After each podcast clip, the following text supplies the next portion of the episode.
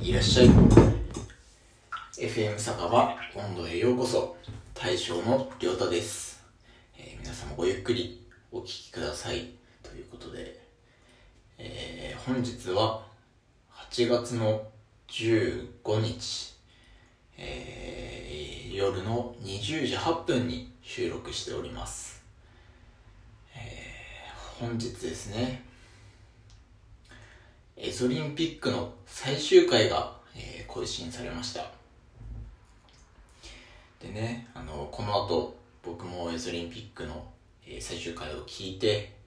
で最後ですねあの今日の22時からあのりゆまるくんと淳之介くんと、えーエゾリンピックについてのね最後の収録をしようと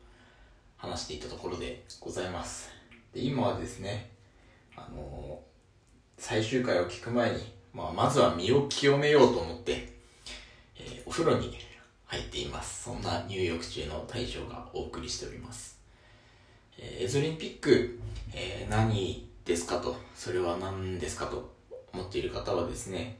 えー概要欄の方に、えー深夜の寝落ちラジオっていうポッドキャストの URL と、えーエゾリンピックの、えー URL をホームページの URL をね貼っておこうと思いますので、えーそちらから、えー参照いただけたら幸いです、えーでですね僕は今日、えー日勤でね昼間仕事をして夕方帰ってきて、えーエゾリンピックの前回と前々回のエピソードを聞いたところになります。で治安維持隊についてとねあとカヌーについてのエピソードだったんですけれども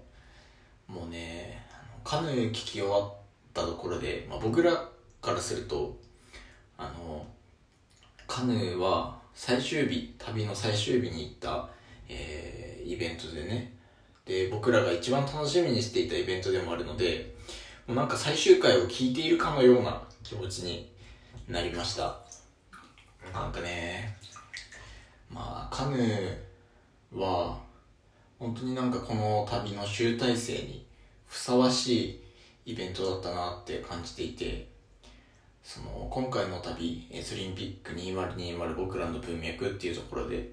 まあ、旅に行く前からねしおりを作るのに3人でいろんな打ち合わせをしてで、まあ、その中でこう出てきた今回の旅に欲している要素というかを全て満たしてくれていたイベントだったなと思っています。ぱり人との出会いだったりとか自然とのつながりだったりとかあとはまあ何より僕ら自身が楽しんでいることその思い出を残すことなんかその全てが詰まった、え、1話だったなと感じております。でね治安維持隊のエピソードからこう感じていたんですけど旅の終盤になるにつれて僕ら3人が本当になんか個人としてこう旅を楽しみ始めてるなっていう印象をなんとなく感じました。やっぱね旅が始まった時は3人で行くこの旅楽しいっていうところでなんか3人の掛け合いがあったりとかこうそういう3人でのこうありのままっていうんですか？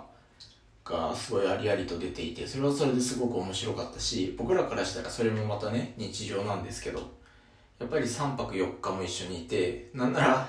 あの旅に行く前からしおりを一緒に作ったりとかして本当に9日とか10日とか連続で会っているうちの最後の4日間を旅で一緒に過ごしたのでその治安維持隊、えーカヌーと最後の2日間でのお話の、えー旅の。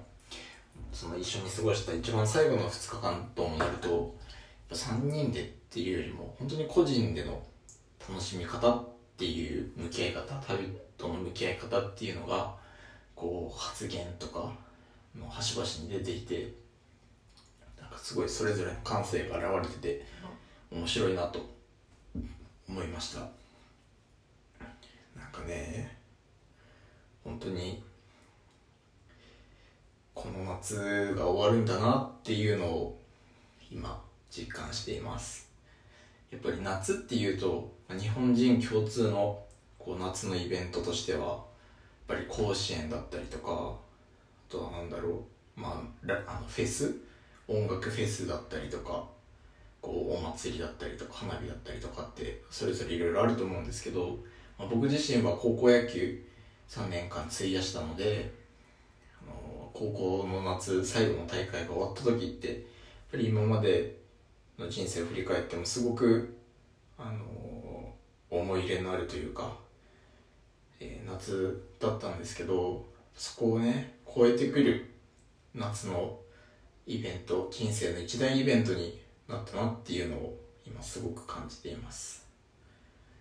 そうでねそのカヌーに乗っていた時に多分あの力丸くんがやっているポッドキャストの音の短編集っていう方でまだそっちは終えてないんですけどの多分カヌーの話でも言ってると思うんですけど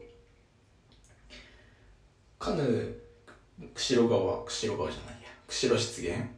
をカヌーでこう進んでいくといろんな野生動物に会うことができるんです。多いものだとワシとかオオジロワシとか鹿とかっていうのはよく見えるんですけどすごくなんて言うんでしょうレアな動物の一つとして単調鶴がいるっていうのをガイドさんから聞いてたんですね。でまあ鹿とかワシはもうカヌーで釧路湿原を渡れば絶対に見られる動物なんですけど単調は見られないことも多々あるよと見れたらラッキーだよっていうような話をされていて。で僕らはね偶然にもその単調に出会うことができたんです。その出会い方がまたとても良くて本当にカヌーの終盤1時間40分あったカヌーツアーの本当に終盤最後の10分20分ぐらいで僕ら鹿股を見つけてね鹿の写真撮って盛り上がってたんですけど本当に後ろの方から鶴のねグワーって鳴き声が聞こえて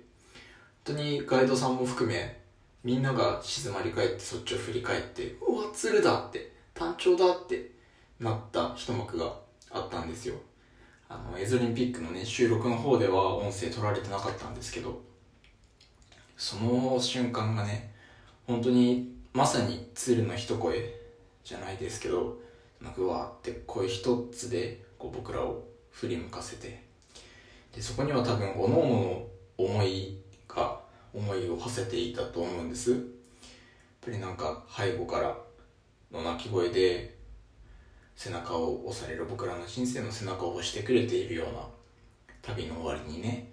カヌーの終わりに鶴が背中を押してくれているようなそんな勇気をもらえると僕は思ったんですけど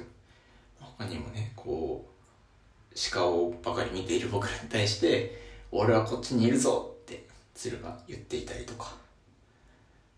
鶴の方がねあの珍しいんで俺の方レアリティ高えぞってね鶴が言ってたりとかいろんなこう解釈ができるよねってその時もみんなで話をしていたんですけど。なんか僕はそれがすごく勇気をくれる鳴き声だったなっていうふうに感じていて。こうやって健之介君がポッドキャストとして作品として完成させてくれてそれを聞かせていただいた時にやっぱりあのカヌーが本当にさっきも言ったように旅の集大成にふさわしいイベントでその最後の一幕に鶴が現れて僕らにかけてくれたあの鳴き声はこの夏今年1年はもちろんそうですけどお前ら3人でこれからも生きていけよってこう言われているようなそんな気持ちにさせられる一幕でした。でね今回の最終回聞いていただけたらこう僕の言っている言葉の裏にはねもっとこう思いがあるんだなっていうのを察してくれる方もいるかなと思うんですけど僕にとっては今回の旅っていうのはある意味一つの区切りというか集大成になる旅でもありますしそういう意味ではその鶴の一声は僕の人生そのものに対して背中を押してくれるような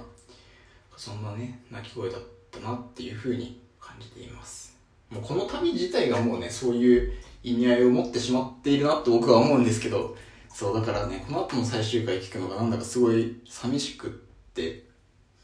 本当になんか夏が終わるなって北海道終わるなっていう気持ちに今させられています、ま、そんなねこうなんて言うんでしょう最終回に対しての思いがあるものですからあの本日ねまず身を清めようとそのエピソードを聞く前に綺麗な体と心であのエピソードを聞いて3人で収録してまた明日を生きていこうかなというところでお風呂に浸からせていただいてました。お風呂場なのですごい声反響しているのですごい聞きづらいポッドキャストだったかなと思うんですけど、それも含めて僕にとってはある意味決意表明のようなそんなエピソードにさせていただきたいなと思っております。最後にねご報告なんですけどこれ全然エイズリンピック関係ないんですけど私 FM 酒場温度大賞ですね、えー、昨日誕生日を迎えまして晴れて25歳アラサーの仲間入りを果たさせていただいたわけなんですけれどもなんとねそんな記念すべき日にですよ。あのサウナスパ健康協会さんの方からサウナスパプロフェッショナルの認定証免許証が無事に送られてきましたということでおめでとうございます。ありがとうございます。そうあの前回のエピソード前々回のエピソードかなでサウナスパ健康アドバイザーからプロフェッショナルに無事に、え